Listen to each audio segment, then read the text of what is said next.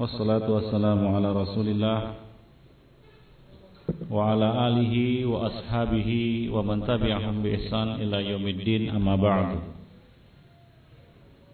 Ikhwanifiddin kita akan melanjutkan Hadis yang kelima Yaitu Ar-Rifqu Kelembutan Yaitu sifat lembut lembut di sini lembut hatinya lembut tutur katanya dan lembut juga tingkah lakunya. Jadi bukan lembut tutur katanya saja, tapi tidak tidak lembut tingkah lakunya. Bukan hanya lembut tingkah laku dan kata-katanya saja, tapi tidak lembut hatinya.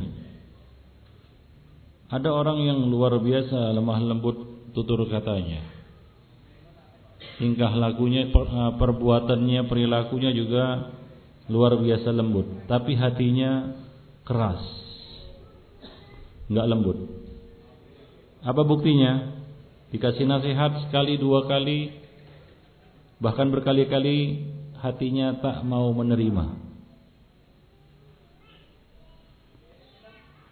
Walaupun kita katakan orang ini lembut tutur katanya, lembut perilakunya namun keras hatinya.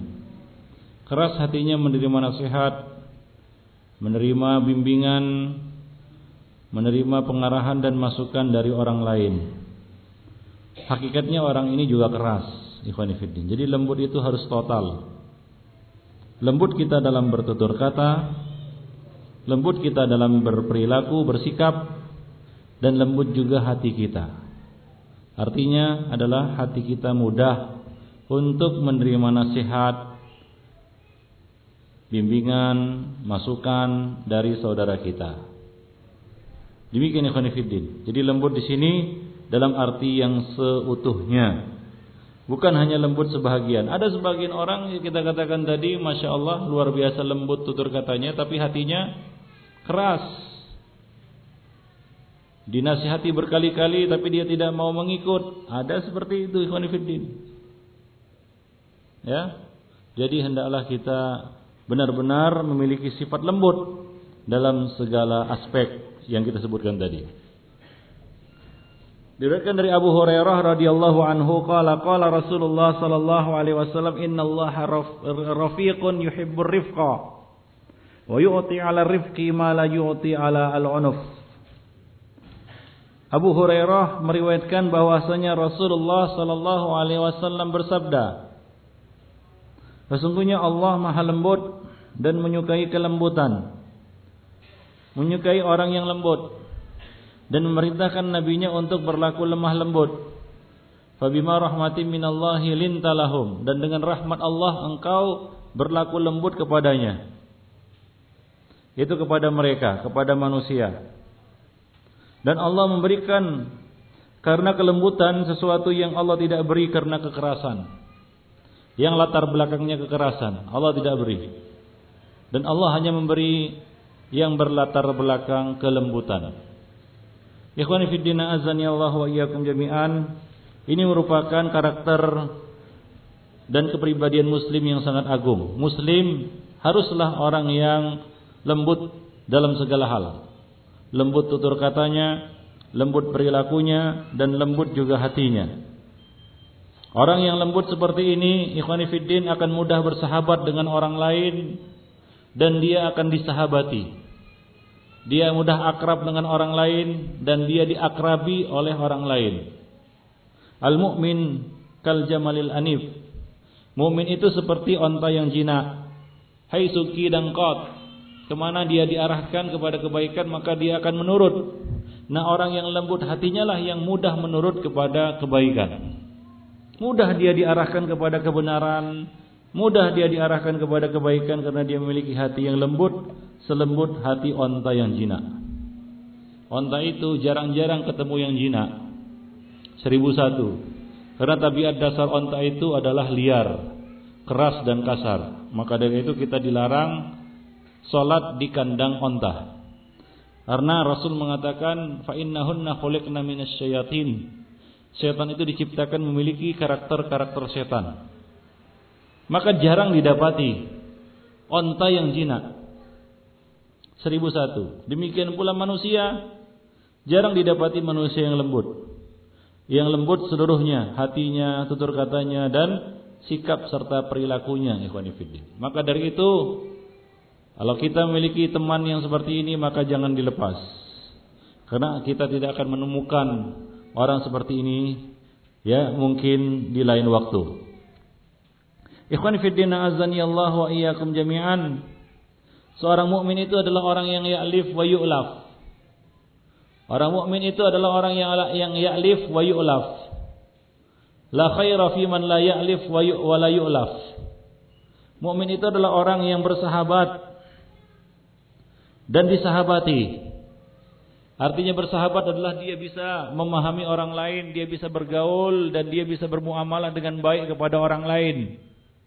Dia bersahabat dengan orang lain. Dan disahabati, wa yu'laf. Artinya orang lain juga senang bersahabat dengannya. Orang lain suka dekat dengannya. Tidak ada kebaikan orang yang tak bersahabat dan tidak disahabati. Ada orang yang karakternya orang lain nggak betah lama-lama dekat dengannya. Ada saja perkara yang muncul dari dirinya. Kalau tidak lisannya ya tangannya ya kakinya jahil. Suka menjahili orang lain. Lisannya tajam mbak sembilu. Orang seperti ini nggak disahabati. Orang lain nggak akan betah dekat dengannya. Ya, enggak betah dekat dengannya. Seperti kata Rasulullah sallallahu alaihi wasallam, "Inna min asyarrin nas atau min inna min syarrin nas man tarakahun nas ittiqa asyarrihi." Sesungguhnya seburuk-buruk orang adalah seseorang yang ditinggalkan oleh orang lain karena keburukan akhlaknya. Karena keburukan akhlaknya. Mungkin karena buruknya tutur katanya, Mungkin karena buruknya tingkah lakunya dan mungkin juga karena dengki dan hasadnya hatinya. Hingga orang lain juga enggak betah lama-lama dekat dengannya. Ikhwani fiddin, azani Allah wa iyyakum jami'an. Maka jadilah seorang mukmin, seorang muslim yang memiliki kepribadian lembut dalam segala hal. Hatinya, tutur katanya maupun perilakunya.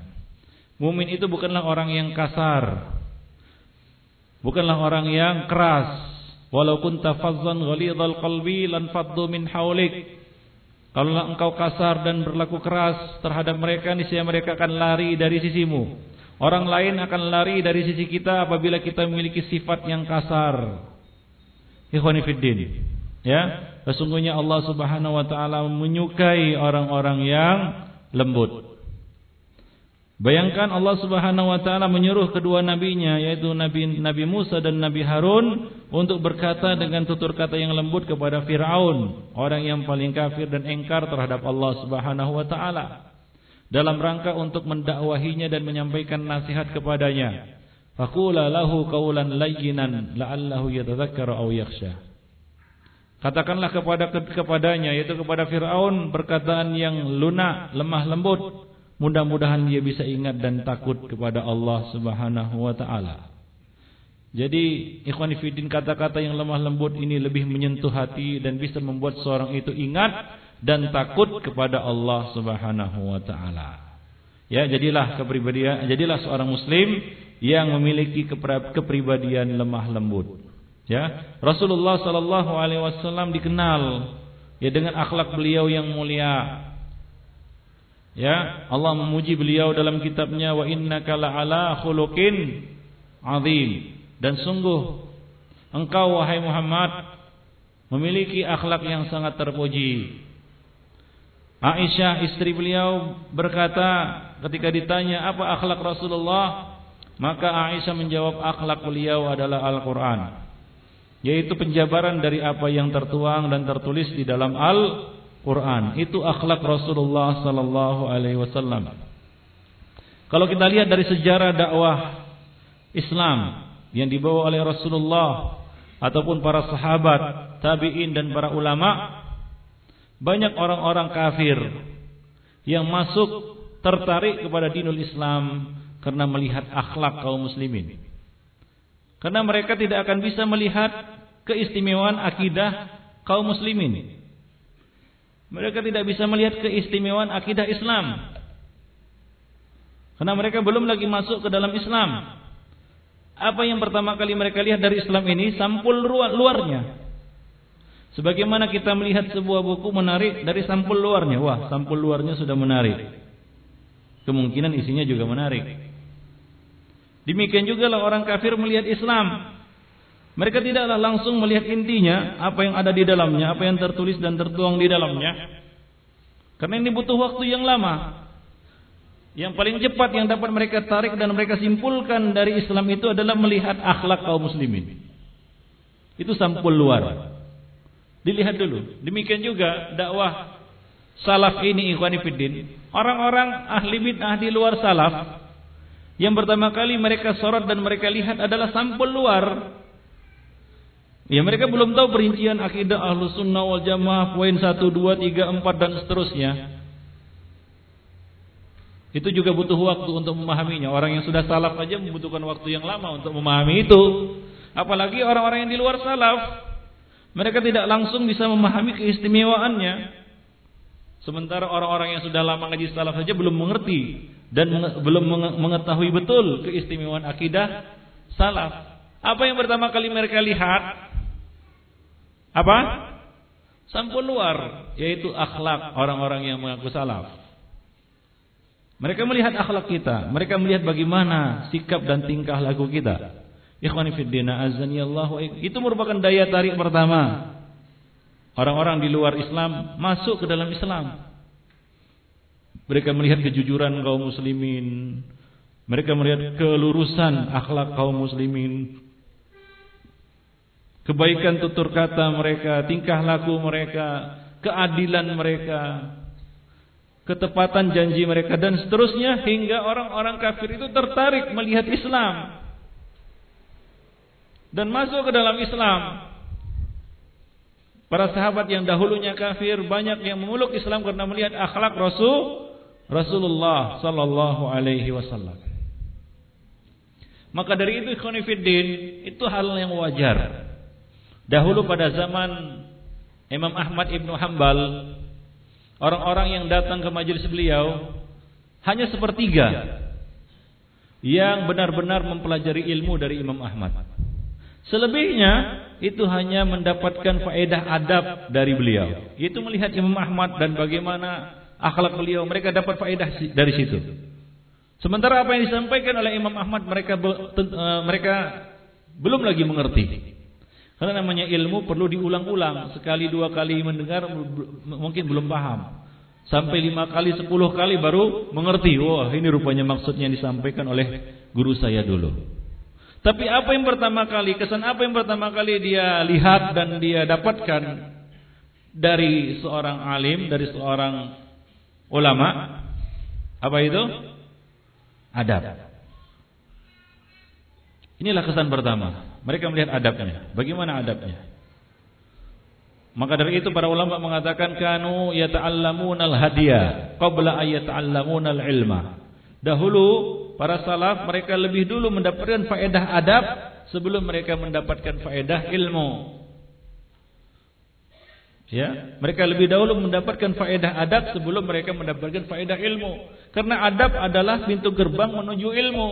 Kalaulah kita tidak dapat faedah adab, ilmu akan lari. Enggak akan dapat masuk ke, ke, ke dalam gerbang ilmu orang-orang yang tak punya adab. Ikhwani fi din azani Allah wa iyyakum jami'an.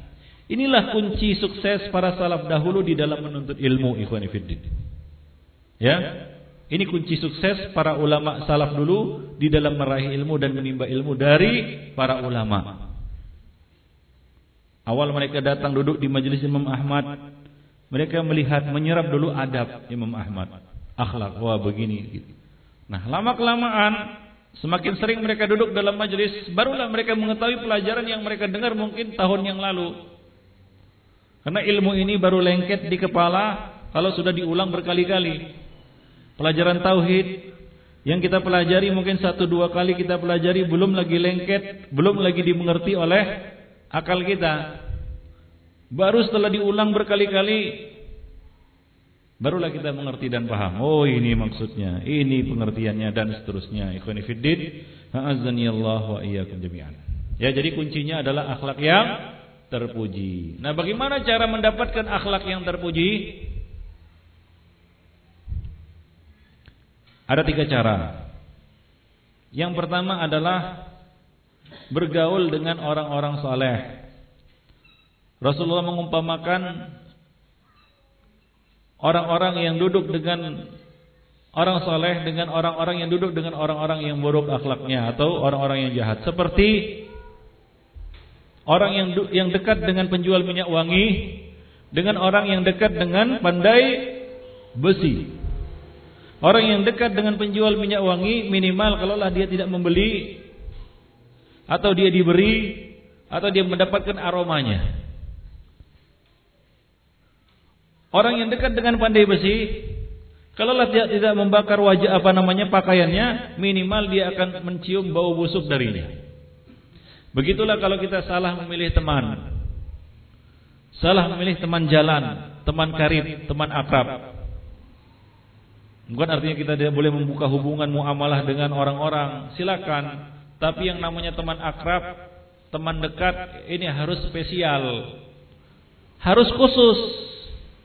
Demikian Rasulullah sallallahu alaihi wasallam semua bermuamalah dengan Nabi. Sampai Yahudi juga bermuamalah dengan Nabi, tapi teman dekat beliau hanya orang-orang tertentu saja. Karena yang namanya Al-Khalil ya seorang itu sangat bergantung kepada khalilnya, teman dekatnya. Almaru ala dini khalilihi. Seseorang itu berada di atas kebiasaan agama yang biasa dilakukan oleh sahabat karibnya. Maka lihatlah sahabat karib kita. Itu cara untuk memperbaiki akhlak. Karena yang namanya al-adah mu'diyah kebiasaan, sifat, watak, tabiat itu mu'diyah. Artinya apa? Menular. Bahkan cepat sekali menularnya. Kalau kita duduk-duduk dengan preman, dekat-dekat dan menjadikan eh, preman itu sebagai teman kita, teman dekat kita, ke mana-mana bersamanya, bagaimana? Lambat laun, kata-kata kita pun seperti kata-kata preman. Kalau kita dekat-dekat dan menjadikan orang yang buruk tutur katanya, yang kasar lisannya, tajam lisannya, maka lambat laun kita juga akan kecipratan kata-kata kasarnya. Dan terbiasa lisan kita untuk mengucapkannya. Karena itulah yang kita konsum uh, telinga uh, itulah yang didengar oleh telinga kita. Itulah yang kita konsumsi sehari-hari. Kata-katanya itu terngiang-ngiang di telinga, masuk ke dalam hati, akhirnya ditransfer kembali ke lisan, kita ucapkan. Jadi as-sifah mu'diyah. Yang namanya sifat itu, watak dan karakter itu, tabiat itu bisa menular. Maka kita harus pandai bijak dan bijaksana di dalam memilih teman akrab atau teman karib. Yang kedua adalah melatih diri untuk berakhlak dengan akhlak yang mulia. Innamal hilmu bitahallum. Sesungguhnya kesantunan itu dapat diraih dengan melatih kesantunan. Wa man tasabbara sabbarahullah. Barang siapa yang melatih kesabaran, maka Allah akan memberikan kesabaran untuknya. Jadi akhlak yang baik itu bisa dilatih ikhwani fiddin. Jadi jadi harus dilatih. Harus dilatih. Seperti seperti yang kita sebutkan tadi keikhlasan harus harus uh, kita latih diri kita untuk ikhlas Demikian juga akhlak yang buruk. Masing-masing orang punya akhlak-akhlak yang buruk. Berbeda-beda, ada yang rusak di bicaranya, ada yang rusak di janjinya, ada yang rusak di sikap dan perilakunya. Masing-masing punya kita katakan ya apa namanya? Eh, benih-benih keburukan. Maka dari kita berlindung diri dari keburukan diri-diri kita. Masing-masing orang punya itu sifat buruk, ada. Karena nggak ada manusia yang sempurna. Namun kita bisa melatih diri untuk menghilangkannya dan mengambil akhlak yang terpuji. Jadi perlu latihan ikhwanifiddin. Rahimani wa rahimakumullah. Dan yang ketiga adalah doa. Kita harus berdoa kepada Allah minta akhlak yang terpuji. Ini bukti kesungguhan kita untuk memperbaiki akhlak. Yaitu berdoa kepada Allah, meminta kepada Allah. Nabi saja yang telah dijamin akhlaknya oleh Allah melalui firman-Nya dalam Al-Qur'an, "Innaka la'ala khuluqin 'azim." Beliau sallallahu alaihi wasallam tidak pernah lupa meminta kepada Allah akhlak yang terpuji dan berlindung kepada Allah dari akhlak-akhlak yang buruk. Itu Nabi. Kita sudah seberapa jauhkah kesungguhan kita meminta kepada Allah supaya akhlak kita baik? Atau kita sudah dapat jaminan dari langit bahwasanya fulan engkau adalah seorang yang berada di atas akhlak yang agung? Gak ada, gak ada jaminan dari langit. Jadi kita perlu meminta kepada Allah Subhanahu wa taala. Nabi berdoa dalam doanya beliau mengatakan Allahumma in Allahumma inni a'udzubika min munkaratil akhlaqi wal adwa'i wal ahwa. Ya Allah, aku berlindung kepadamu dari kemungkaran akhlak, kemungkaran penyakit dan kemungkaran hawa nafsu. Ya, akhlak yang mungkar, penyakit yang mungkar, Ya wal billah kita berlindung kepada Allah dari penyakit-penyakit yang mungkar. Penyakit-penyakit kronis, penyakit-penyakit yang membuat miris hati kita jika kita melihat orang yang menderita sakit tersebut. Banyak saudara-saudara kita terbaling lemah di rumah sakit karena penyakit-penyakit yang mungkar ini. Ya, apalagi zaman sekarang ini ada saja jenis-jenis penyakit yang Allah turunkan. Terakhir ini orang-orang di dunia ini sibuk dengan satu virus, virus apa? flu babi. Ya kita berlindung kepada Allah supaya tidak tertimpa mungkaratil adwa, penyakit-penyakit yang mungkar dan kemungkaran hawa nafsu. Jadi Rasulullah minta kepada Allah berlindung diri kepada Allah dari kemungkaran akhlak. Demikian juga salah satu doa Rasulullah, Allahumma ahsanta khalqi fahassin khuluqi. Ya Allah, Engkau telah membaguskan rupaku, bentukku, fisikku, wajahku, tubuhku, fahassin khuluki. Maka baik, perbaikilah, baikanlah juga akhlakku. Ya, Rasulullah meminta perbaikan akhlak beliau, padahal beliau sudah dapat jaminan. Apa yang beliau lakukan itu demi untuk mengajarkan kepada umatnya pentingnya meminta akhlak yang baik. Kemudian dalam sholat malam Rasulullah Shallallahu Alaihi Wasallam membuka salat malam beliau dengan doa iftitah yang salah satunya adalah berbunyi wahdini li li, li ahsanil akhlaq wa yahdi li ahsaniha illa anta wasrif anni an sayyi'aha wa anni an sayyi'aha illa anta Ya Allah tunjukilah aku kepada akhlak yang baik sesungguhnya tidak ada yang bisa menunjukiku kepada akhlak yang baik kecuali engkau dan palingkanlah aku dari keburukan-keburukan akhlak. Sesungguhnya tidak ada yang dapat memalingkanku dari keburukan-keburukan akhlak tersebut kecuali engkau. Nah ini dalam solat malam ikhwani fiddin. Nabi sungguh-sungguh berdoa minta kepada Allah akhlak yang baik dan berlindung kepada Allah dari akhlak-akhlak yang buruk ikhwani fiddin. Itu Nabi. Apakah lagi kita? Jadi perlu kita meminta kepada Allah, berdoa kepada Allah. Itulah langkah-langkah untuk meraih akhlak yang mulia, ikhwani fiddin. A'azzani Allah wa iyyakum jami'an. Nah, demikian ikhwani fiddin. Jadi seorang muslim harus memiliki kepribadian yang lembut, akhlak yang mulia dan terpuji. Kemudian hadis yang keenam, rujuk ilal haq kembali kepada kebenaran. Ini adalah sikap yang terpuji. Ar-ruju ilal haq. Ini erat kaitannya dengan kelembutan hati di dalam menerima nasihat. Orang yang paling malang adalah orang yang tidak lagi mau dan bisa menerima nasihat dari saudaranya. Dia selalu diliputi oleh syak wasangka, buruk sangka terhadap saudaranya yang menasihati dirinya. Orang yang sudah menutup pintu nasihat orang lain terhadap dirinya, ini adalah orang yang binasa. Berada di ambang kebinasaan, ikhwanifiddin. Bukankah Allah subhanahu wa ta'ala mengatakan, In wal asri innal insana lafi khusrin. Demi masa sesungguhnya manusia berada di atas kerugian.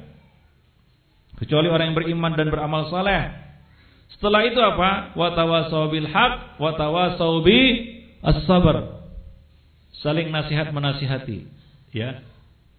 Memberi dan menerima itu namanya tawasi. Tanasuh, memberi dan menerima. Kadang kita memberikan nasihat kepada saudara kita dan kadang saudara kita memberikan nasihat kepada kita. Harus saling menerima, saling menyempurnakan karena hakikat dari saling menasihati ini adalah untuk saling melengkapi, saling menguatkan satu sama lainnya, bukan saling memojokkan dan saling menjatuhkan dengan nasihat. Itu bukan nasihat. Ya, ikhwan fillah ya, nasihat yang ditujukan untuk menjatuhkan orang lain ini bukan nasihat hakikatnya. Karena yang namanya nasihat itu adalah untuk saling melengkapi dan menyempurnakan. Kita tidak maksum. Kita tidak sempurna, tapi kita bisa menuju kesempurnaan dengan membuka pintu nasihat, saling tanasuh fil haqqi was wal marhamah. Dengan kebenaran, dengan kesabaran dan dengan kasih sayang. Nah demikian ikhwan fillah, a'azani Allah wa iyyakum jami'an. Jadilah orang yang dapat mengambil pelajaran dan nasihat dari orang lain. Janganlah jadi orang yang menjadi pelajaran bagi orang lain. Demikian ikhwan fillah. Diriwayatkan dari Ibnu Abbas, qala qala Rasulullah sallallahu alaihi wasallam, "Ma min 'abdin mu'minin illa walahu dhanbun ya'taduhu." alfainatu ba'da alfainah aw dhanbun huwa muqimun alaihi la yufariqu hatta yufariqad dunya innal mu'mina khuliqa muftanan tawaban nasiyan idza dzukkira dzakar Rasul mengatakan tidak ada seorang mukmin melainkan dia pasti memiliki dosa yang biasa dia lakukan waktu demi waktu atau dia memiliki dosa yang selalu dia lakukan dan tidak bisa dia dia tinggalkan sampai dia meninggalkan dunia. Ya kita tentunya tidak lepas dari kekurangan. Kullu bani Adam khata wa khaira khata'ina tawabun. Sesungguhnya seorang mukmin diciptakan dalam keadaan terkena fitnah. Banyak hal-hal yang menggoda dan mengganggu dirinya dan berusaha untuk menariknya keluar dari jalan Allah Subhanahu wa taala. Namun dia juga diciptakan memiliki sifat dan karakter selalu bertaubat dan dan selalu juga lupa. Begitu mukmin. Ya, demikian juga manusia. Manusia dikatakan manusia berasal dari kata nasia, yaitu lupa. Itulah manusia yang tidak lepas dari kekurangan. Kadang-kadang kita lupa dan alpa dan jatuh dalam kesalahan dan dosa.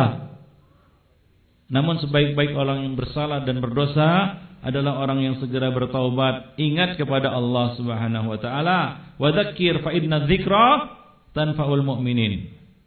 Dan berilah peringatan, sesungguhnya peringatan itu berguna bagi orang-orang yang beriman. Apabila dia diingatkan, idza dzukira dzakara. Jika dia diingatkan, dia akan kembali ingat. Dia akan menerima nasihat. Ini adalah karakter mukmin ikhwan fillah, mudah menerima nasihat. Sebagaimana yang kita sebutkan tadi, al-mu'minu kal jamalil anif haitsu kida inqada. Apabila dia diarahkan, dia mudah untuk mengikutinya. Mudah untuk kembali kepada kebenaran. Tidak keras hatinya. Tidak bebal hatinya, jiwanya untuk menerima nasihat yang disampaikan oleh saudaranya kepada dirinya. Ikhwanifiddin. A'azani Allah wa iyyakum jami'an. Baik demikianlah ya eh, kajian kita mungkin sampai hadis yang keenam yang bisa kita kupas pada kesempatan eh, yang singkat ini. Dan untuk selanjutnya Ikhwanifiddin Ya kita akan menjawab beberapa pertanyaan Karena waktu yang ada pada kita sangat terbatas. Maka setengah jam ke depan Ini kita berikan waktu untuk menjawab beberapa pertanyaan Yang mungkin yang masuk apa namanya ditanyakan oleh para ikhwah sekalian. Nah untuk yang ingin bertanya silahkan Atau di sini ada pertanyaan yang sudah tertulis. Ya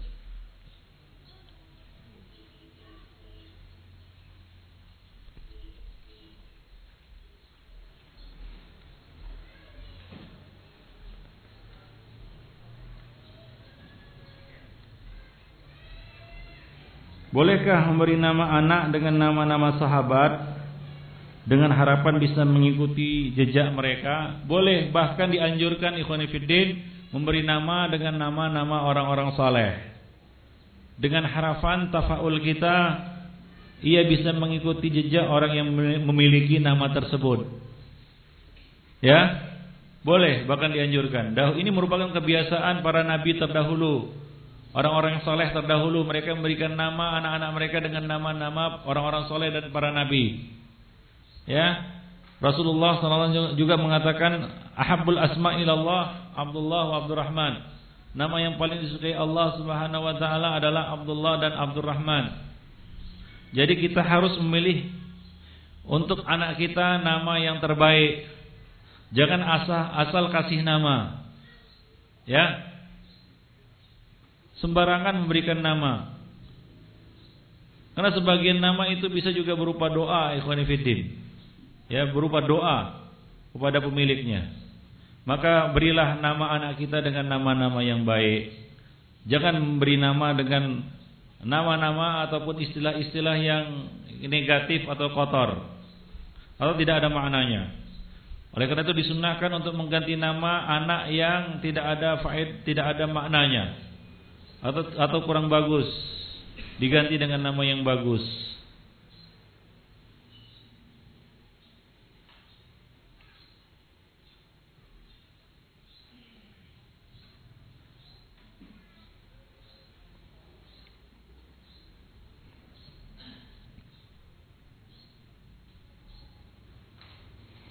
Apa perbedaan khilafah alamin haji nubuah dengan khilafah Islamiyah? Ya tentunya berbeda ikhwani fiddin azani Allah wa iyyakum jami'an. Khilafah Islamiyah Rasulullah sallallahu alaihi wasallam telah menyebutkan bahwasanya akan terjadi perpecahan di tengah-tengah umat ini menjadi 73 golongan. Kullu hafin finnar illa wahidah. Umat Islam akan terpecah-pecah. Akan muncul di sana ahli bid'ah yang juga menyuarakan Islam dan mereka juga beragama Islam. Karena ahli bid'ah itu ya tidak semua kafir dan keluar dari Islam. Mereka juga berlabel Islam. Namun mereka jatuh dalam bid'ah. Dan itu akan terjadi setelah zaman Rasulullah sallallahu alaihi wasallam. Fa innahu may minkum ba'di fasayara ikhtilafan katsira. Inilah realita yang sudah digambarkan dan disampaikan oleh Rasulullah sallallahu alaihi wasallam kepada kita. Maka dari itu Rasulullah sallallahu alaihi wasallam menggunakan istilah khilafah ala minhajin nubuwah. Khilafah yang berjalan di atas pedomannya an-nubuwah. Pedoman sahabat, pedoman Quran dan sunnah dengan pemahaman as-salafus saleh. Itu dia perbedaannya. Karena kalau kita katakan khilafah Islamiyah, Islam menurut versi siapa? Apakah versi Syiah, versi Khawarij, versi Sufi atau atau apa? Nah, tentu yang akan muncul nanti di akhir zaman yang dimaksud oleh Rasulullah adalah khilafah alamin haji nubuah. Khilafah Islami tapi berjalan di atas manhaj as-salafu as-saleh. Nah demikian. Jadi orang-orang yang berusaha untuk menegakkan khilafah Islamiyah tapi membenci manhaj salaf sampai kiamat mereka tidak akan bisa menegakkan khilafah. Sampai kiamat mereka tidak akan bisa menegakkan khilafah. Atau orang-orang ini sebenarnya sedang bermimpi. Percikkan wajahnya supaya bangun dari mimpi.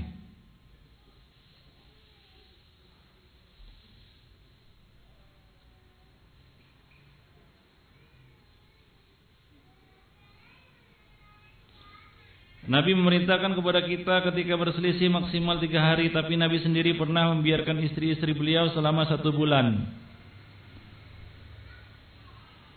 Bagaimana menempatkan kedua riwayat ini?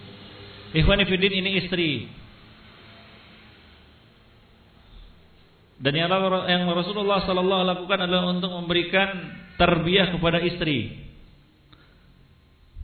Istri di bawah kendali kita rakyat kita. Pemimpin lebih tahu a'raf an su'abiha. Lebih tahu tentang rakyatnya. Apakah antum sudah beristri? Wah, belum. Salah tunjuk saya. Sudah beristri? Hah? Sudah. Sudah beristri? Belum juga. Sampingnya? Wah, banyak yang belum beristri ini. Antum? Sudah? Apakah antum lebih tahu tentang istrinya atau dia? Ah, dia yang lebih tahu orang istrinya. Ya. Seorang suami tentu lebih tahu tentang istrinya daripada orang lain. Demikian juga Nabi. Ya, ada hadis tapi doif. Jangan kamu tanya tiga hal. Salah satunya, salah satunya adalah Jangan kamu tanya seseorang yang telah, yang yang memukul istrinya. Kenapa dia memukul istrinya? Tapi hadisnya dhaif. Tapi ada di sana sisi benarnya ikhwan. Karena kamu tak tahu. Ya. Yang lebih tahu maslahat bagi seorang istri dari apa yang diperlakukan oleh suaminya adalah suaminya sendiri. Demikian juga di sini, Rasulullah lebih tahu tentang apa yang harus beliau lakukan terhadap istri-istri beliau yang itu di bawah kekuasaan beliau. Beda halnya antum dengan antum yang lainnya. Apakah antum di bawah dia atau dia di bawah antum?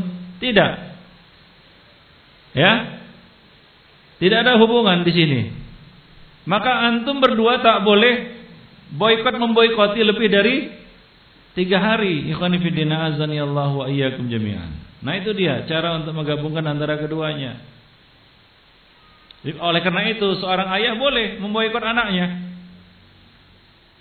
Walaupun lebih dari tiga hari untuk pendidikan. Karena dia yang lebih tahu tentang anaknya daripada orang lain. Tapi bolehkah itu dia lakukan terhadap orang lain? Aku boikot kamu 40 hari. Enggak boleh ikhwan fiddin. Apa hubungannya dia dengan kita? Dia bukan di bawah kita, kita bukan di bawah dia? Gak boleh. Nah demikian ikhwan fillah. Jadi hadis Nabi tadi harus kita tempatkan seperti itu. Nah demikian.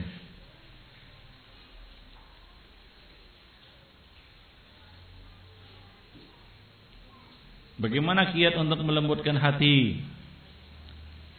Salah satunya adalah dengan rajin-rajin membaca Al-Quran. Karena Al-Quran itu adalah syifa'unil qalbi obat bagi hati. Hati kita bisa lembut. Jika kita sudah membaca Quran tapi hati kita tidak lembut, mungkin kita kurang mentadaburinya. Tadabburilah Al-Quran. Jangan hanya membacanya dengan lesan, tapi bacalah dengan hati kita juga, selain dengan lisan kita.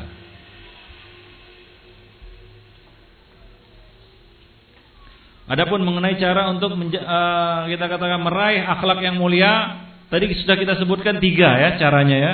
Nah silakan merujuk kembali kepada catatannya.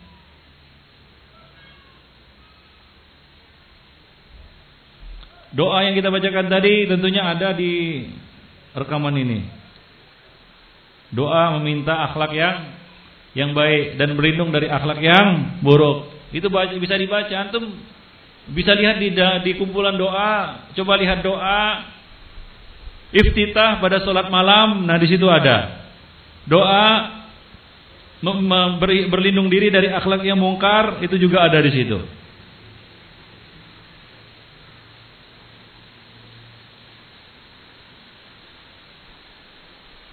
Rasulullah menyuruh berjenggot untuk menyelisihi orang Yahudi. Tapi orang Yahudi juga berjenggot. Apakah kita juga menyelisih mereka dengan tidak berjenggot? Bukan begini maksudnya ikhwanifiddin. Bukan ini maksudnya. Nanti antum katakan pula orang Yahudi pakai baju. Kita pakai baju. Untuk menyelisih orang baju kita buka baju. Kan tidak. Bukan itu maksudnya ikhwanifiddin. Mereka punya kebiasaan. Ini dilihat dari mayoritas atau sesuatu yang dominan pada mereka. Kebanyakan mereka itu adalah orang-orang yang mencukur jenggotnya dan memelihara komisnya, memanjangkan komisnya. Orang Majusi. Ya. Orang Yahudi juga ikhwan dalam hal berjenggot juga berbeda dengan jenggotnya kaum muslimin. Jenggot sunnah. jenggot orang Yahudi isbal. Kalau putih tidak disemir.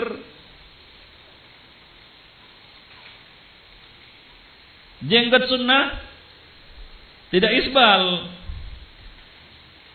Dan kalau putih di disemir, itu diwarnai selain warna hitam. Nah, itu pun berbeda. Ya, jadi kita menyelisih mereka, fillah.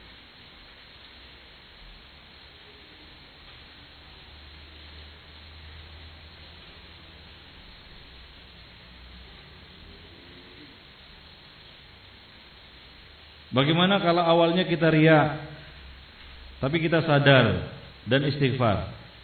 Apakah amal kita tersebut diterima Allah? Rasulullah sallallahu alaihi wasallam mengatakan innamal a'malu bil khawatim. Ukuran amal itu adalah akhirnya. Bagaimana kita mengakhiri amal itu? Kalau awalnya kita ria, Lalu kita sadar, istighfar, taubat kepada Allah, perbaiki, ikhlaskan niat. Akhiri amal itu dengan ikhlas. Kalau awalnya ikhlas, di tengah-tengah ria, kemudian tau, istighfar, taubat, sadar kita, kembali kepada ikhlas, dan kita tutup amal kita itu dengan ikhlas, insya Allah amal kita itu akan diterima. Innamal a'malu bil khawatim. Sesungguhnya amal itu dilihat dari apa? Penutupnya bagaimana?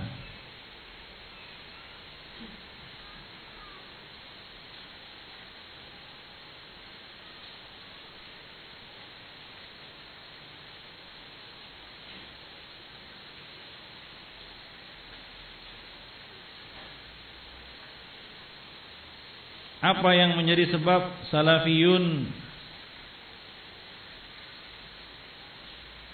tidak bisa bersatu.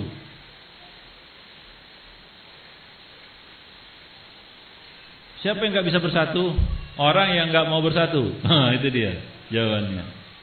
Kenapa nggak mau bersatu? Karena hawa nafsu. Kenapa? Apa latar belakang hawa nafsu? Nggak punya ilmu. Kenapa ilmu nggak datang walaupun sudah menuntutnya? Caranya nggak benar.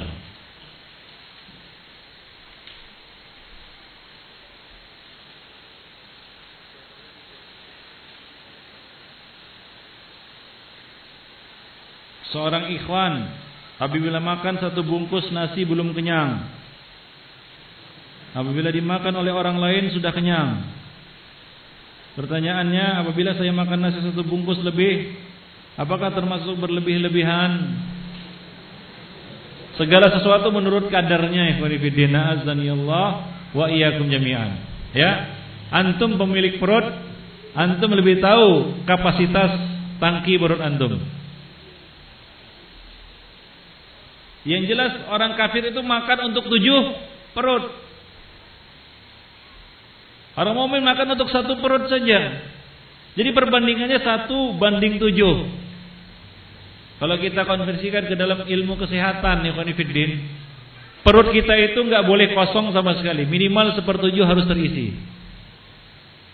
Dan kalaupun penuh, Takarannya adalah sepertiga untuk makanan, sepertiga untuk minuman, sepertiga lagi untuk udara. Dua per tiga saja yang terisi makanan dan minuman. Sepertiga sisanya untuk apa? Udara. Kosong sekalipun tidak boleh. Antum nggak boleh mendolimi diri sendiri dengan membiarkan perut kosong. Kecuali dengan tujuan puasa. Lain cerita. Itu pun diperintahkan untuk sahur. Dan kalau sudah berbuka, segera berbuka. Tanyalah kepada dokter. Dokter, dokter. Itu dengan dokter. Dokter, tanya dokter. Mudorot kita membiarkan perut kita kosong tanpa makanan sama sekali.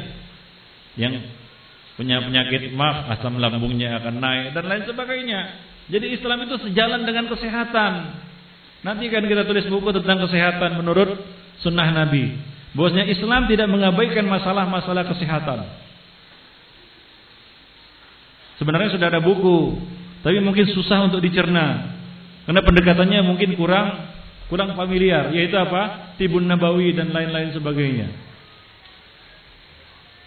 Saya ada rencana untuk menulis buku tentang kesehatan. Bahwasanya Islam mengarahkan kita untuk sehat. Kenapa diarahkan untuk sehat? Karena orang yang sehat jauh dari Victor, pikiran kotor.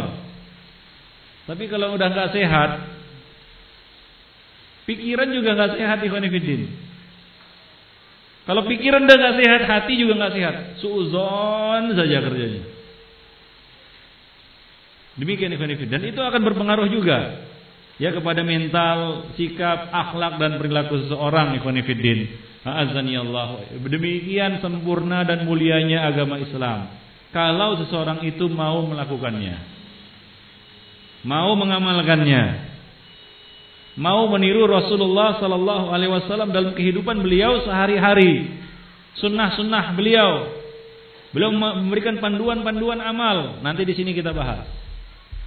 Bagaimana tentang tidur pagi, bagaimana mudorotnya tidur pagi, bagaimana mudorotnya tidur sore hari, bagaimana faedah failula, bagaimana cara menghabiskan waktu malam dan lain sebagainya. Lengkap Islam itu ikhwan fillah.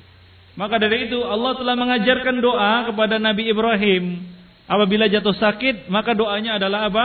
Wa idza maridtu fahuwa yasfin. Apabila aku sakit, maka dialah yang menyembuhkan aku. Allah Subhanahu wa taala lah yang menyembuhkan aku. Nabi Ibrahim tidaklah diajarkan untuk berdoa, ya Allah apabila engkau membuatku sakit. Ya memang yang membuat sakit itu kan Allah. Atas takdir Allah. Iradah Allah. Tapi iradah syariah Allah Subhanahu wa taala menghendaki kita sehat. Tapi kitalah yang membuat diri kita jadi sakit. Syarat Islam ikhwan kalau kita amalkan tidaklah membuat kita sakit. Baik sakit mental ataupun sakit fisik. Kalau kita belajar akidah ahlu sunnah, tauhid asma wa sifat yang benar dan lurus, niscaya nggak sakit mental, nggak akan gila. Kalau kita belajar manhaj salaf, kita nggak akan sakit mental. Tapi kalau ada yang belajar di luar itu menyimpang dari Islam, misalnya tasawuf atau akidah-akidah yang menyimpang, atau manhaj-manhaj yang menyimpang. Bagaimana? Ada yang sakit mental, ada yang gila, kan begitu ya. Belajar tasawuf ujungnya gila. Belajar agama jadi gila itu tak mungkin jika yang dipelajari itu benar, lurus. Jadi Islam tidaklah membuat kita menjadi apa? Sakit. Menjalankan Islam, mempelajari Islam tidak membuat kita jadi sakit mengamalkan kewajiban-kewajiban yang dibebankan oleh Allah di dalam Islam tidak membuat kita jatuh sakit. Toha ma anzalna alaikal Qur'an ali tasqa. Toha tidaklah kami turunkan kepada kalian Al-Quran ini untuk membuat kamu susah. Susah hati, susah badan, susah pikiran. Tidak, ikhwan Bahkan Islam datang memberikan solusi bagi semua problematika yang kita hadapi. Artinya orang akan tenang dengan hidup bersama Islam. Jika Islamnya benar. Jika ia memahami Islam dengan pemahaman yang yang benar. Tapi kalau Islamnya Islam yang tak karuan, menyimpang, ya ujung-ujungnya juga bisa gila ya Atau sakit mental.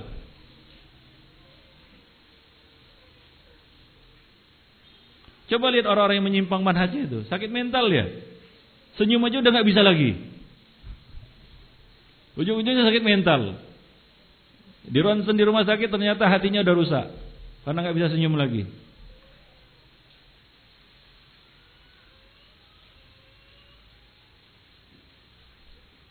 Anak tinggal di asrama dan sering terjadi kemaksiatan yang silih berganti. Karena seringnya anak jadi bosan menasihati, hanya bisa menghindar. Ikhwani fiddin azani Allah wa iyyakum jami'an. Salah satu nasihat orang alim kepada seorang yang telah membunuh tujuh, uh, seratus jiwa.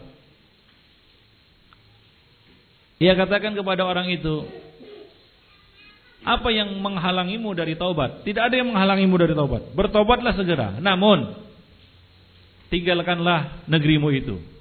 Karena negerimu itu negeri yang buruk. Pindahlah ke negeri fulan. Di sana ada orang-orang yang menyembah Allah, sembahlah sembahlah Allah bersama mereka. Jadi kalau lingkungan kita kurang baik, pindahlah segera. Cari lingkungan yang yang baik. Cari lingkungan yang sehat. Para ulama dulu mengatakan al-jaru qablad dar. Periksa tetangga dulu baru bangun rumah. Periksa tetangga kanan kiri muka belakang kalau perlu atas bawah kalau tinggalnya di rumah susun. Sebelum bangun rumah Jangan sampai terlanjur sudah bangun rumah ternyata samping kanan dukun. Samping kiri pejudi. Yang di belakang pemabuk, yang di depan pezina. Pening antum.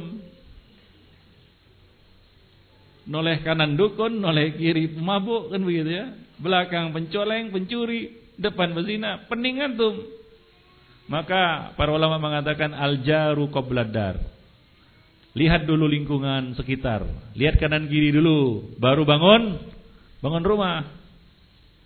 Ikhwani fiddina azani Allah wa iyyakum jami'an. Taib. Ya sudah selesai. Pertanyaan sudah dijawab semua. Jadi kita padakan dulu sampai di sini karena kita masih bertemu lagi eh, pada hari Ahad jam jam 8 sampai selesai untuk mengupas dan membedah kitab panduan amal sehari semalam. Ya, nah demikian saja Ikhwan untuk pertemuan kita pada hari ini. Mudah-mudahan ada manfaatnya bagi kita semua. Yang benar datangnya dari Allah, yang salah dari saya dan dari setan. Saya mohon maaf atas segala kekurangan dan kekhilafan kalau ada kata-kata yang menyinggung perasaan. Aku lu qouli hadza wa astaghfirullah li wa lakum wa lisairil muslimin innahu huwal ghafurur rahim.